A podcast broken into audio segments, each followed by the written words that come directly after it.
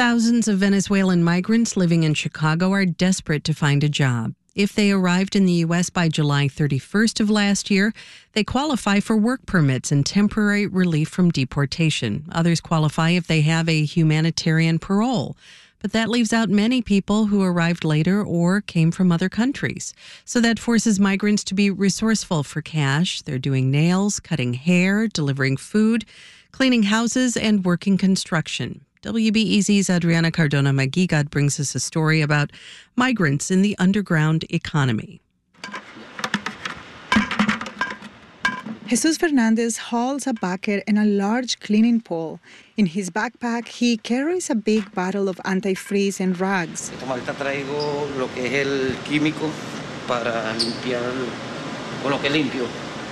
He's from Venezuela and wants to work, but he doesn't have a permit yet. With 5 kids to support back home, Fernandez cleans building windows. He walks along Montrose Avenue in the uptown neighborhood offering his services. That's how he got one restaurant to call him regularly. He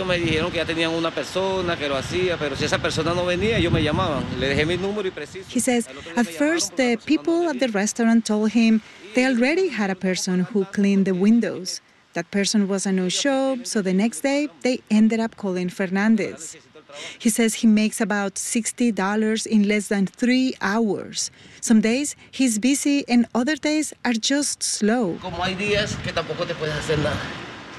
I spoke with Leonardo Bonilla Gonzalez. He's a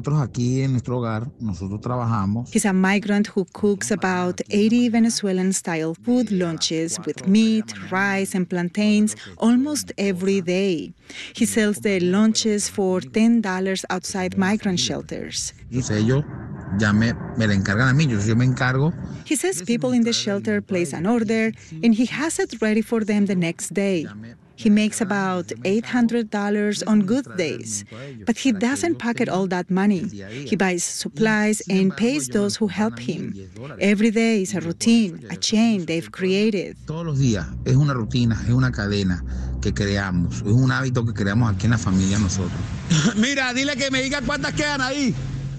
getting creative is not easy for everyone, especially migrants with children and no one to watch over them. On a busy intersection near Albany Park, Denise is selling candy with her 2 sons. We're not using Denise's last name to protect her privacy. She's from Ecuador. While her 10-year-old sits on a bucket holding a bag of lollipops in one corner, Denise carries her 3-year-old on her shoulders and dodges between cars as she tries to sell candy.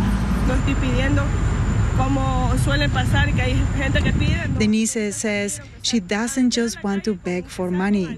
She makes about $30 in one afternoon. And that's something. She needs to pay for bus passes and medicine for her children. She's staying at a migrant shelter and worries about long-term housing down the road.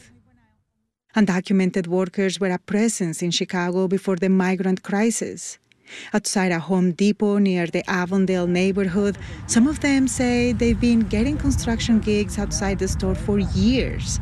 But they say about 30 migrants now stand near the store in the mornings waiting for work. They worry the newcomers are bringing wages down for the rest of them.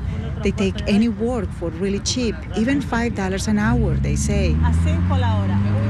Labor advocates say instead of seeing this situation as a crisis, Chicago should see this as an opportunity to boost the local economy and reignite the labor force in years to come. But that's a long time from now. So in the meantime, washing windows, selling candy, and cooking rice are among the many ways migrants are earning money on busy streets. Adriana Cardona-Maguigad, WBEC News. This is WBEZ.